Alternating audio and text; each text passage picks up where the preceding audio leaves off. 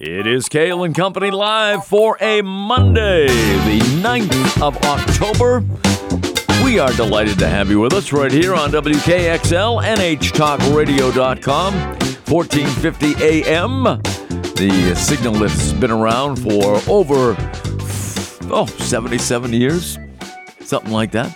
ten thirty-nine F M in the Capital Region, ten nineteen F M, and blasting into uh, downtown Manchester, and of course streaming around the world and around the clock at N H Talk Radio dot com. And uh, I, I don't know, people call today uh, different things. Uh, it, it was called uh, Columbus Day for, for many years, uh, Indigenous People Day, People's Day. That's uh, what I think the majority of people are calling it these days. And uh, also, as I found out, it is uh, Native American Day, which uh, kind of makes sense. So whatever it is, I know many of you uh, have the day off today, so hope you're enjoying that and uh, listening to the program. Maybe some of you never get a chance to listen uh, if you're at work at this time, so we welcome you. And I do want to remind you, heard this on uh, W M U R this morning, that the New Hampshire Department of Motor Vehicles in Concord, and I, I guess uh, other locations around the state, uh, will be closed today for training. So if you were planning to take your day off to uh, register your vehicle or apply for a license or get a license renewal or anything along those lines, you're out of luck today. So you'll have to reschedule for another day. But uh, New Hampshire Department of Motor Vehicles is uh, closed for the day due to training. And they said they haven't uh, taken a day like this in like twenty years. So uh, anyway, they, they chose today. Uh, another aircraft has gone down in New Hampshire. Another sad story. Uh, Fish and Game says J B I Helicopter Services reported a helicopter departed from their location in Croydon, New Hampshire, in the western part of the state, around Uh, seven thirty on Sunday night. Fish and Game says the helicopter helicopter could not be tracked on radar shortly after departure. The helicopter was heading to Rhode Island at the time of the crash, according to authorities. Croydon Fire Chief Jason Rook said the plane crashed into a swampy area off Pine Hill Road. Chief said the pilot was the only person on board. And uh, Chief Rook told uh, W M U R the crews were led to the scene by the smell of fuel. Officials say the helicopter was located by search crews around one fifty on Monday morning. Cause of the crash is still under investigation. And uh, officials say uh, the pilot was killed uh, in the crash. Carl Svensson, Uh, seventy-three years old, uh, from Loudoun, was found dead at the scene just before two a.m. this morning. So we had uh, one last week that uh, crashed in the Lakes region. And, of course, uh, the uh, small plane that killed former Patriots tight end Russ Francis and uh, a friend of his in Lake Placid, New York. So we've had uh, three aircraft uh, go down uh, within uh, a little over a week. And uh, as a result, uh, four people uh, died as a result of uh, those three uh, crashes. Uh, don't want to, you know, didn't want to open on a on a, uh, a down note, but uh, I, I guess we'll continue along that vein and, and say that uh, it appears as if the Patriots have hit rock bottom. I can't imagine imagine it getting any worse, but uh, maybe maybe it will. Who knows? Uh, the way things are going with the Pats these days, they uh, lost yesterday to the New Orleans Saints in Foxborough, thirty-four to nothing, and it was their worst home loss in franchise history. Now that goes back to nineteen sixty, when they were the Boston Patriots and were playing at the old Nickerson Field on the campus of uh, Boston University. It used to be known as Braves Field, where the Boston Braves played before they moved to uh, Milwaukee and then later on Atlanta. So at any rate, Patriots going to uh, one and four now on the season. And uh, coming up this Sunday, this coming Sunday, they will have uh, a game in Las Vegas uh, against the uh, Vegas Raiders. Patriots have been outscored in their last two games, seventy-two to three. And for the second straight week, starting quarterback Mac Jones was replaced in the fourth quarter by backup Bailey Zappi. Uh, Zappi didn't do any better than uh, Mac Jones, but the, the problem is deeper than the uh, quarterbacks in in this scenario. Now, I, I know that Mac Jones has made his share of, of uh, poor decisions, made his share of bad passes, but, you know, every quarterback goes through that. I mean, this is a much deeper issue than just one player. Now, could the Patriots use an upgrade at quarterback? Yeah, probably so. But I don't care what quarterback quarterback you bring in, with the offensive line that the Patriots currently have, uh, Tom Brady in his prime would not thrive with that type of offensive line. It's just uh, it, it, it's poor, very poor roster construction on the part of the Patriots, and uh, most of the blame, I would say a the lion's share of the blame, rests at the feet of Bill Belichick. And I don't know how much longer uh, Robert Kraft is going to uh, put up with this. I, I really don't. Uh, he Robert Kraft does not embrace, well, I was going to say mediocrity very well, but this is uh, this is not even mediocrity.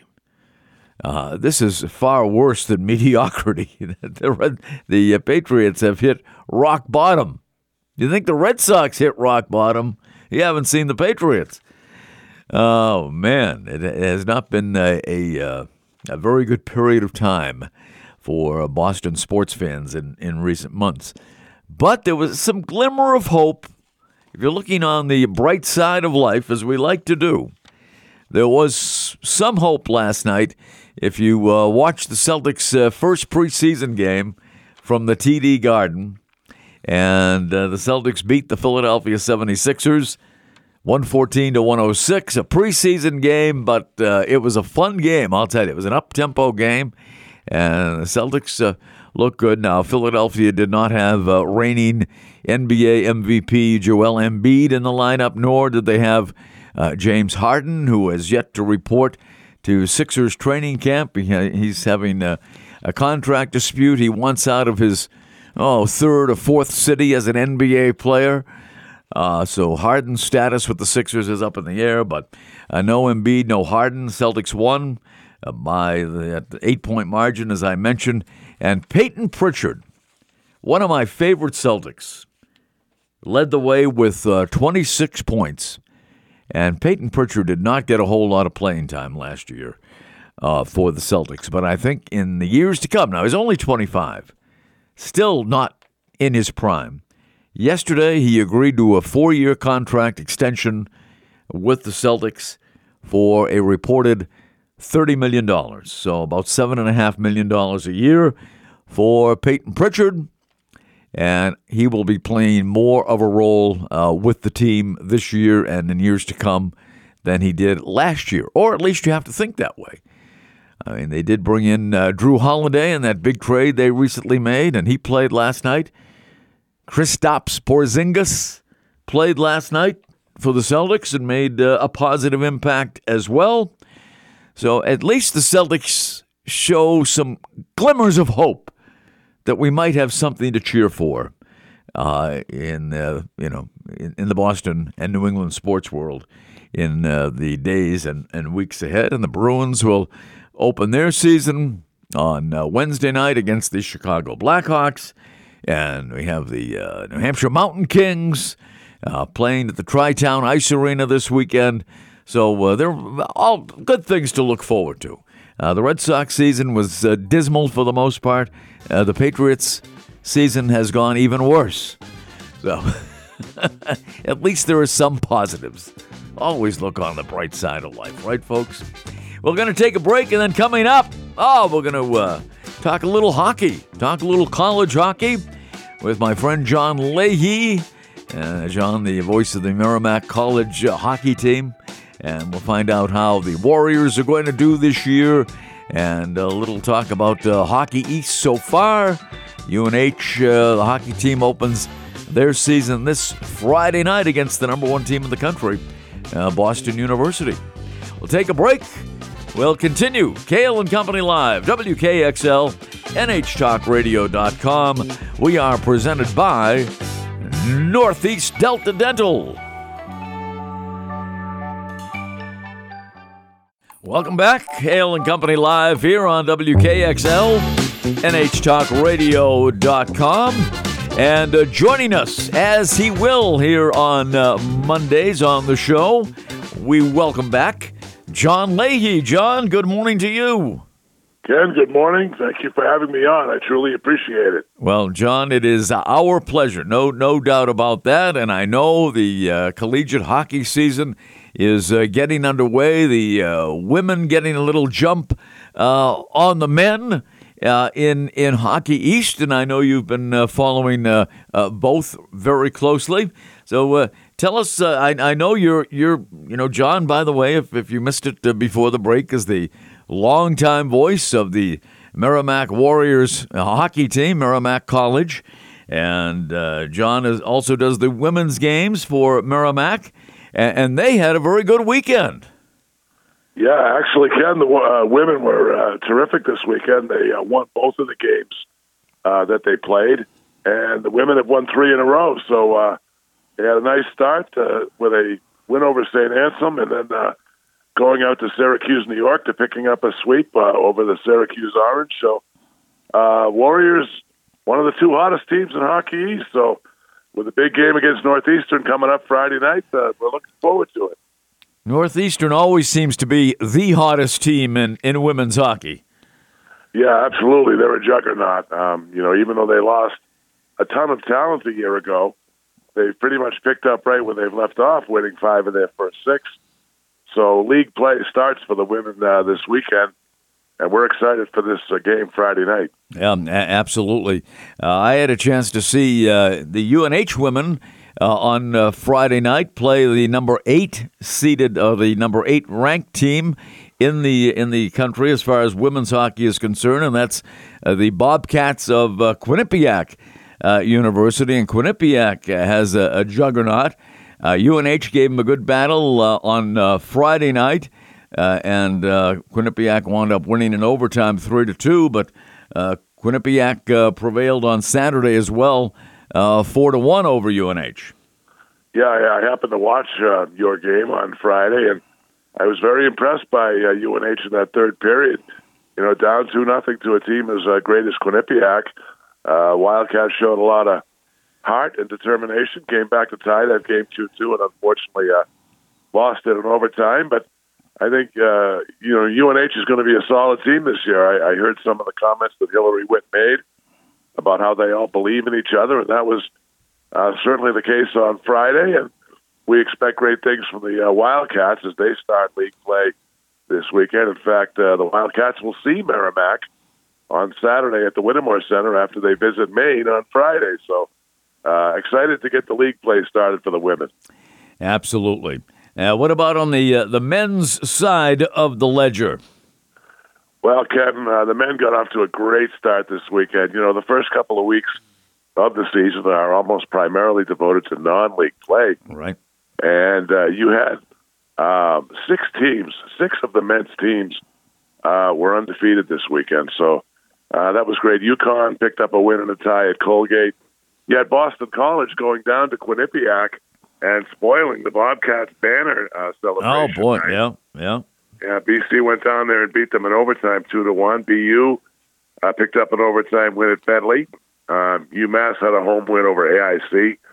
Uh, Northeastern beat Stonehill. And Providence and UMass Lowell uh, both took airline trips. Providence uh, split at Michigan, uh, which was uh, a big achievement, and uh, Lowell uh, sw- uh, split out at Alaska Anchorage. So the Riverhawks have a long flight home after the split, and uh, the other four teams have not yet played a game, although they have played uh, exhibitions. Maine and U N H played an exhibition game up in uh, Waterville, Maine this weekend, which the Black Bears won, and uh, Merrimack will get started this weekend, as will Vermont. So, you know, you look at how Hockey East compares against the rest of the country. This is a good barometer, and uh, the men did very well.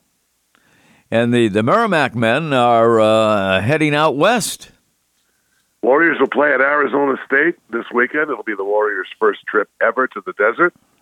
Uh, Merrimack beat Arizona State several years ago when they met at Merrimack when the Sun Devils first became a D one program. Merrimack won that game ten to nothing.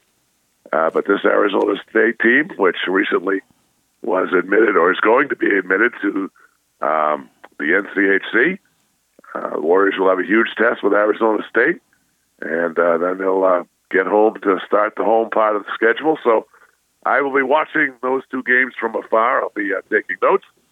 And uh, best of luck to the Warriors this weekend. Well, you mentioned uh, one of the results uh, over the weekend was uh, Boston University uh, just getting by Bentley uh, three to two. B U goes into the season as the number one ranked team uh, in the country, and uh, and Bentley gave them a pretty good scare. Yeah, they sure did. Uh, Lane, Lane Hudson, who was uh, pretty much the M V P of the league last year, scored the game-winning goal for the Terriers, but you know, you take a look at all the polls that have come out.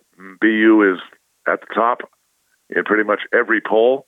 Uh, I think um, B U is going to get even better than they were last year. The Terriers won Hockey East, and they went into the N C double A tournament, and they've got a very uh, celebrated freshman coming in by the name of Macklin Celebrini, and he scored his first collegiate goal.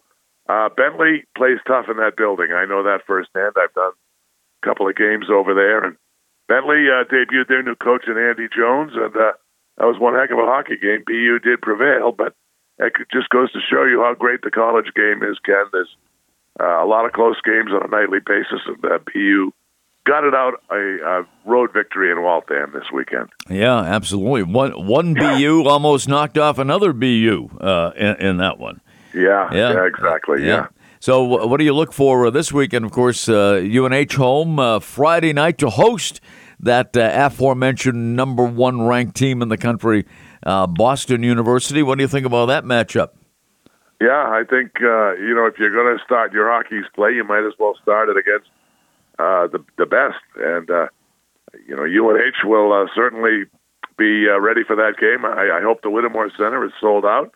Uh, that's the first Hockey East League game Uh, of the season, and uh, you know the Terriers opening on the road here, so they'll they'll certainly have their hands full with U N H. I know Mike Souza will have that team ready, and uh, I'll be uh, looking forward to checking in on that game. Everything else in the league is uh, non-league. Uh, one uh, set of games that I have my eye on is Michigan coming east here as they'll play UMass uh, in a uh, two-game weekend series. Uh, Vermont will go up to the North Country to play Saint Lawrence and Clarkson. We talked about Merrimack going west to play Arizona. Maine will host R P I, and Providence will host Stonehill, who just went Division One across the board. Stonehill opened up with a seven nothing loss at Northeastern on Saturday, and uh, Long Island heads over to B C, and uh, UConn will play Holy Cross at a home-and-home. So, again, these non-league games are a big test, and uh, I hope Hockey East will fare well. Absolutely. So that uh, that B U U N H game is the only Hockey East game uh, on the schedule next weekend. Yeah, it is. So, yep. uh, you know, good for those teams that they're going to get to, uh, you know, start to uh, get Hockey East play done early. The women uh, will be, you know, pretty much into Hockey East play as well. Northeastern comes to Merrimack on Friday. We'll have that one on E S P N plus. Uh, U N H will go to Maine and host Merrimack, and Uh, let's see, we've got uh, UConn heading over to B C for a couple. Vermont will play uh, Saint Lawrence in a home-and-home. Holy Cross will have Brown in a home-and-home, and Providence will head to Quinnipiac. And uh, B C will those two games against UConn, and uh, B U will host Syracuse for a pair. So uh, the Hockey East is starting to heat up on the women's side of the league play, and the men will follow very shortly. Well, absolutely so, and uh, we will keep you posted uh, every Monday morning here with our good friend uh, John Leahy, who I believe is off to uh, uh, call a game later today. Yeah, Ken, I do some uh, side work with uh, the Eastern Hockey League, and uh, the Bridgewater Bandits are the team I cover. The Bandits have a game at noontime today here on Columbus Day, so uh, if my health and my voice uh, hold out, I'll be happy to do that game, and then uh, we'll be ready for Friday night. Well, John, you get a little uh, tea and honey in your system, and, and you'll be just fine. I hope so, Ken. I appreciate it. Well, I appreciate you joining us, and as we kick off uh, another Uh, exciting collegiate season, and uh, thanks so much. We appreciate it. Ken, it's always a great pleasure talking to you. I look forward to uh, checking in next week. All right. That is John Leahy, the longtime voice of the Merrimack College Warriors hockey team, and uh, we'll be uh, keeping track of them. And, of course, the uh, U N H uh, Wildcats and all the uh, men's and women's teams uh, in Hockey East as the uh, season progresses. And coming up, we will talk with uh, an author who has written any number of books. And his name is uh, Irvin Muchnick. And Irvin is going to be talking about uh, his new book. And it's called Without Helmets or Shoulder Pads, The American Way of Death in Football Conditioning. It is coming up right after this break. Kale and Company Live right here, W K X L, N H Talk Radio dot com. We are presented by Northeast Delta Dental.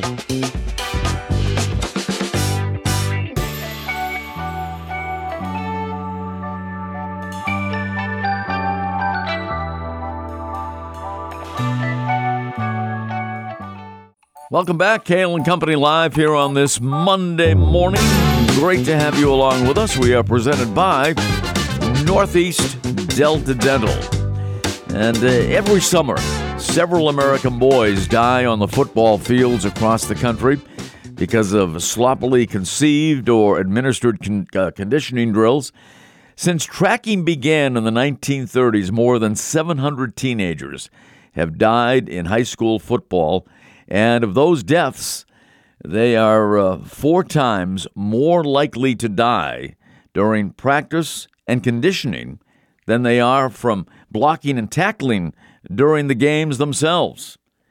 And that's not even uh, counting the uh, the number of young men succumbing uh, in the college ranks. And our guest today is author and investigative journalist Irvin Muchnick, and uh, he has written a just-released book entitled Without Helmets or Shoulder Pads, The American Way of Death in Football Conditioning. And uh, good morning to you, Mister Muchnick.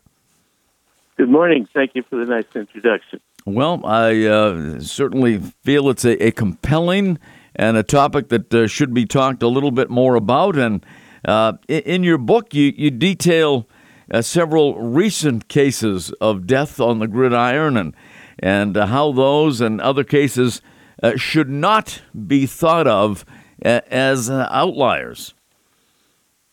Absolutely. I think uh, I think it's it's uh, more apt to look at this as a kind of social pandemic, death not by bronchial asthma or exertional sickling or something very few people know about. Uh, exertional attack associated with sickle cell trait, which is something that afflicts the African-American community, which is very important considering how disproportionately represented black men are in the sport of football. But rather we should think of this as death by football itself, by the uh, oversized hold over our culture and our society that this uh, this sport has, which of course is extremely popular.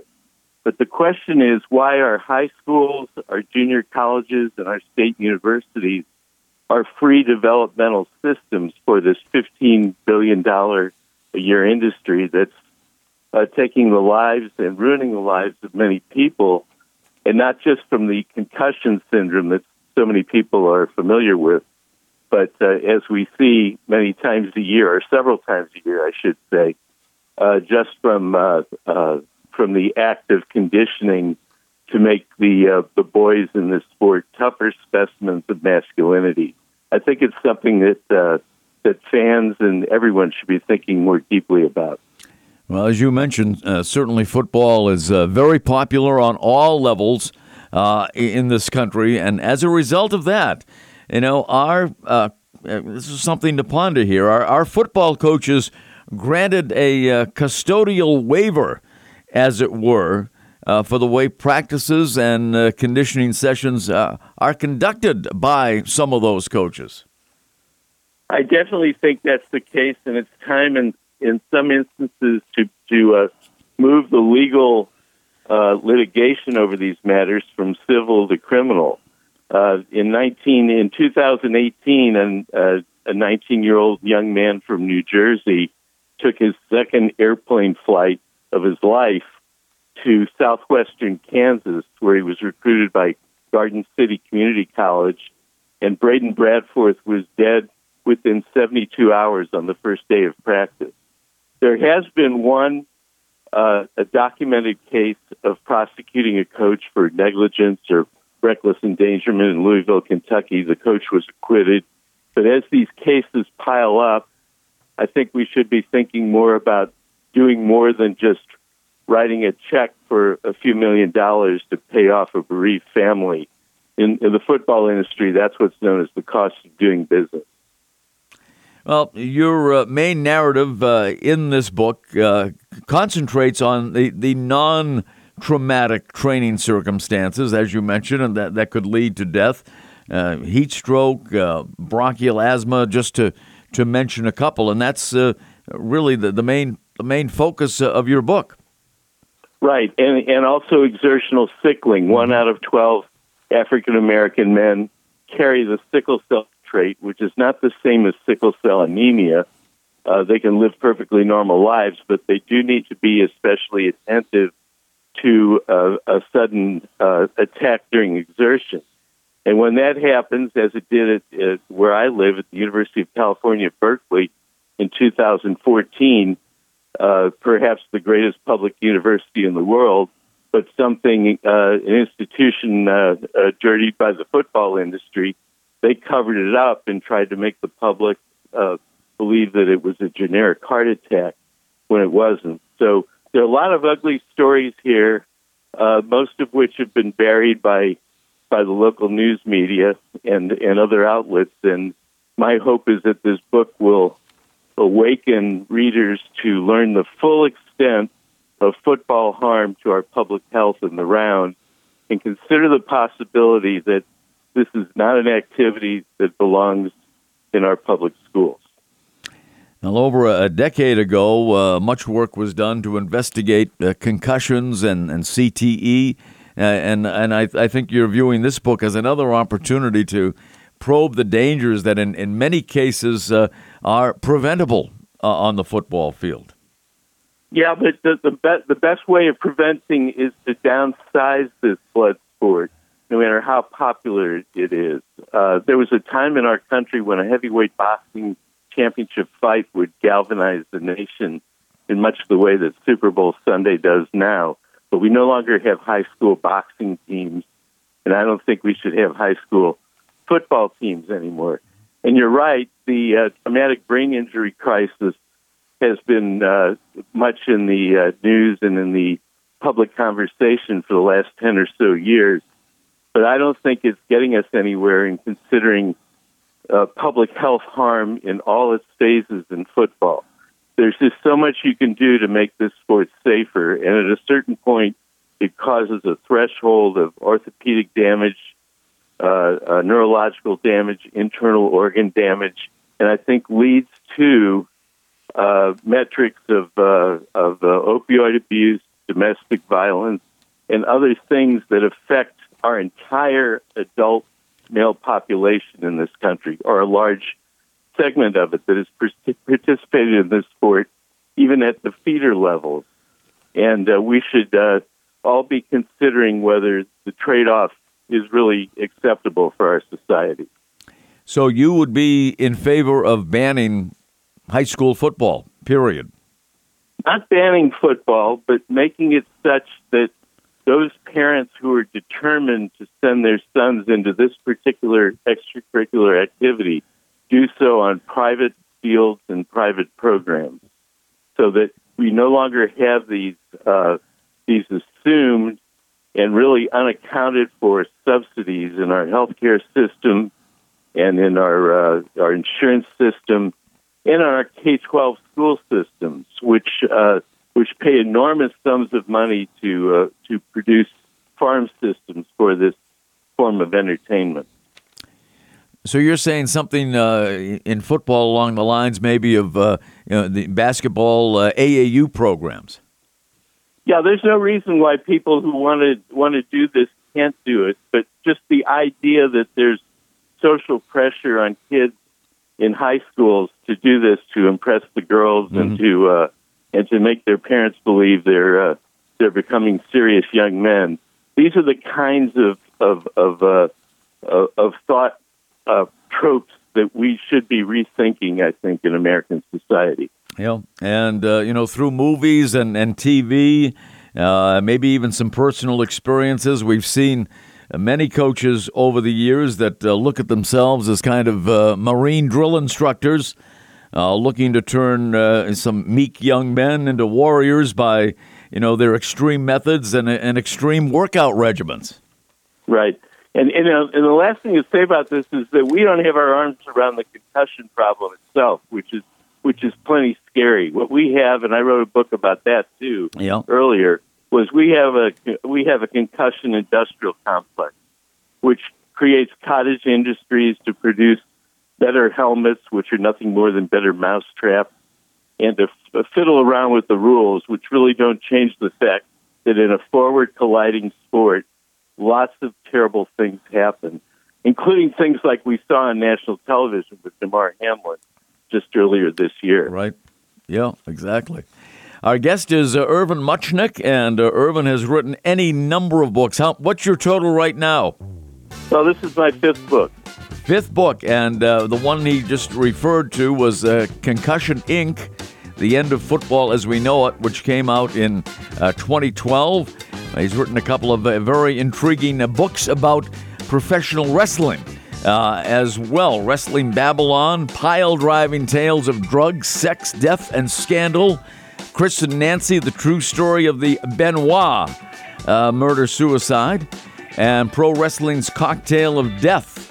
That came out in uh, two thousand nine. So uh, you, you have written some uh, amazing books, and I hope you can stay with us for a couple more minutes and uh, talk more about your most recent uh, most recent uh, entry into the literary field. Yeah, glad glad to, glad to do it. All right. The name of uh, Irvin Muchnick's new book is Without Helmets or Shoulder Pads, The American Way of Death in Football Conditioning, just out about a week ago. And we'll uh, talk more with its author following these words. Kale and Company Live, W K X L, N H Talk Radio dot com, presented by Northeast Delta Dental. Kale and Company Live here on W K X L, N H Talk Radio dot com. And uh, our guest on this segment of the program is Irvin Muchnick, who has a just published book, Without Helmets or Shoulder Pads, The American Way of Death in Football Conditioning. And, uh, Irvin, tell us about uh, the, the scandal and cover-up at one of the uh, top academic colleges in the country, Cal Berkeley, uh, around the conditioning uh, of a football player. Yeah, sure. You know, the, the best way to persuade people around this subject is through the horrible individual stories which bereave, you know, mothers, fathers, uh, siblings, families and communities. And and one of the most awful stories in my book is about Ted Agu, the son of Nigerian immigrants from Southern California, who wasn't really quite good enough for the N F L and really wasn't even good enough to get a college scholarship, but uh, loved the sport and, and enrolled at the uh, University of California, Berkeley as a pre-med student and played four years as a walk-on player. Uh, not as a star, but as somebody who was very respected by his teammates. Uh, Ted Agu had the sickle cell trait. He was screened for it. The university knew it. The trainers knew it. The doctors knew it. The coaches knew it. And yet, in uh, two thousand fourteen, in a bizarre six a.m. Uh, uh, off-season conditioning drill that involved running up a campus hillside ten times carrying a thick rope, something never, you know, not seen in any kinesiology, kinesiology uh, uh, textbook or any uh, uh, reputable conditioning manual. Ted Agus collapsed several times and died of ex- exertional sickling. The uh, university was uh, was deathly afraid of their reputation uh, if it came out that that, that, uh, that he had been pushed into this drill, even though he had this known condition. And the uh, Cal team doctor, Doctor Casey Batten, who is now team physician for the Los Angeles Rams of the N F L, uh, put his thumb on the scale, called the uh, Alameda County medical examiner, and told him it looked like uh, a case of a thickened heart or a generic heart condition. Uh, when when everyone went inside the university knew full, full well otherwise, and it took until the settlement of the family's wrongful death lawsuit against the university, which settled in uh, two thousand sixteen for four point seven five million dollars, for the university to uh, uh, uh, acknowledge that it had actually been exertional sickling, and for the Alameda County Sheriff's Office to revise the original autopsy findings. So everyone at Cal involved in this story fell upward in the football system, including the head coach at Cal at the time, Sonny Dykes, who's now the toast of college football, the coach of the uh, T C U in Fort Worth, Texas, whom he took to the national championship game last year. So these are the kind of interconnecting stories mm. of football world that I hope uh, uh, people will reflect on uh, when they read Without Helmets or Shoulder Pads. And uh, another case you, you uh, detail is the University of Maryland accepting uh, legal and moral responsibility in the death of uh, Jordan McNair. I do have to say that, that, that the University of Maryland with Jordan McNair in two thousand eighteen, and that was exertional heat stroke, which is the number one killer of kids in uh, football. I, I do have to say that the University of Maryland uh, stepped up to the plate much more than other institutions do in these situations, accepted responsibility. Uh, Wallace Lowe, the university president, actually eventually resigned. Uh, D J Durkin, the head coach, Uh, uh, uh, lost his job and is now in the process of rehabilitating his career. And it was yet another case, as we also saw at Cal, of these toxic uh, conditioning programs run by uh, strength and conditioning coaches under head coaches who were determined to, quote, change the culture of their program and uh, make everyone uh, uh, uh, tougher and stronger and meaner than they were before. Now, there have been uh, football safety studies undertaken by entities with uh, ties to the N F L or the N C double A. Uh, most, I would have to say, uh, fall short in disseminating uh, much uh, useful public health information. Yeah, the truth of the matter is that football and public health don't go together any more than uh, smoking cigarettes uh, and living long and, and uh, healthy lives go together. And there's actually, although there's so much focus now on, on traumatic brain injury of, of, in recent years, the fact of the matter is that the football industry and the public have been doing a dance around around uh, safety and public health for more than one hundred years. People are familiar with Uh, with the mythology of President Teddy Roosevelt supposedly saving the sport of football in the early twentieth century when he convened a panel of experts. It really was a big dog and pony show, and it involved little tweaks of the rules.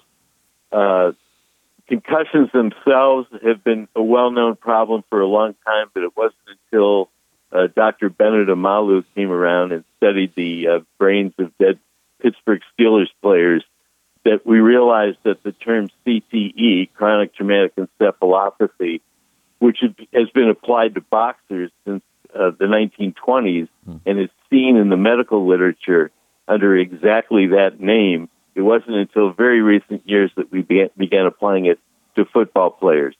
So I think that that that uh, my goal in my book, Without Helmets or Shoulder Pads, is to get the public to expand their their concern, which is somewhat superficial, but still a concern around uh, concussions and traumatic brain injury, and look at the whole, in the round, fully contextual evidence of what this sport does to those who play in it, and whether this is something that should be uh, a universally thrust upon American males rather than something that is self-selected by a particular group of gladiators who want to do it for glory and riches.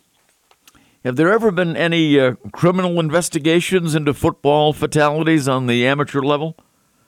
There was one in the early two thousands of a high school coach in Louisville, Kentucky, who had a, a, a young man who died of exertional heat stroke under conditions uh, that, that that seemed to uh, indicate uh, a negligence, reckless endangerment, in violation of uh, certain criminal statutes in uh, the Commonwealth of Kentucky. And he was prosecuted, and he w- he was uh, acquitted at trial. The community was very much behind this coach. Uh, my feeling is that if we have more prosecutions in some of the more heinous cases, such as the one in Kansas involving Braden Bradforth and his coach, Jeff Sims, even if we don't get convictions, we're, we start sending a message that this is a serious matter and it can curtail some of the worst abuses, which are now routine and sort of carried on by football folk tradition. So so you do believe that things would change if there was a threat of criminal investigation? Oh, I think we absolutely need to need to start transitioning from civil litigation to criminal prosecution in the worst instances, because uh, uh, for football, uh, uh, writing, a, writing a large check to make one case go away is the cost of doing business. This is a, an industry that has fifteen billion dollars, at least at the top, and it depends on the casual free farm system that it gets from our schools. And so anything that would more seriously impact individual cases instead of lawyers fighting over insurance coverage, I think would be would have a very hygienic effect on the football debate in this country. Well, it is quite a book, and I would recommend it for uh, anyone who uh, is thinking of, uh, you know, uh, a uh, foray into football for their youngsters. And uh, it is uh, Without Helmets or Shoulder Pads, The American Way of Death in Football Conditioning by Irvin Muchnick, his uh, fifth book. What are you working on now, Irvin? Well, I'll, I'll have to see. I mean, one book usually leads to the next one. I'd, I'd written about uh, the double murder-suicide of Chris Benoit in W W E, and that's what got me uh, interested in traumatic brain injury. And, uh, who, and then traumatic brain injury led me to uh, a broader examination of of uh, the, the sport of football. So we'll see we'll see what uh, what comes next. Well, we certainly appreciate you taking the time this morning to uh, be with us uh, on the show, and uh, we look forward to uh, perhaps chatting with you again in the not-too-distant future. Very good. I, I really appreciate the forum. Thank you so much. All right. Thank you. Irvin Muchnick, Uh, the author of uh, the just-published book, Without Helmets or Shoulder Pads, The American Way of Death in Football Conditioning. As he mentioned, he has uh, written a couple of books related to professional wrestling, uh, Wrestling Babylon, Pile-Driving Tales of Drugs, Sex, Death, and Scandal, Chris and Nancy, The True Story of the Benoit uh, Murder-Suicide, and Pro Wrestling's Cocktail of Death. The uh, Chris and Nancy Benoit, a book came out in two thousand seven, and uh, Pro Wrestling's Cocktail of Death in uh, two thousand nine. And uh, another book, uh, Concussion, Incorporated, came out in uh, twenty twelve. Concussion, Incorporated, The End of Football as We Know It. Uh, that'll do it for this edition of uh, Kale and Company Live right here on W K X L. N H Talk Radio dot com. I appreciate you joining me on this uh, Monday. And uh, we have more great programming ahead. Kale and Company Live, presented by Northeast Delta Dental, with individual and family plans designed to fit your lifestyle. Learn more and find your plan at delta dental covers me dot com. Folks, have a great Monday, and always look on the bright side of life.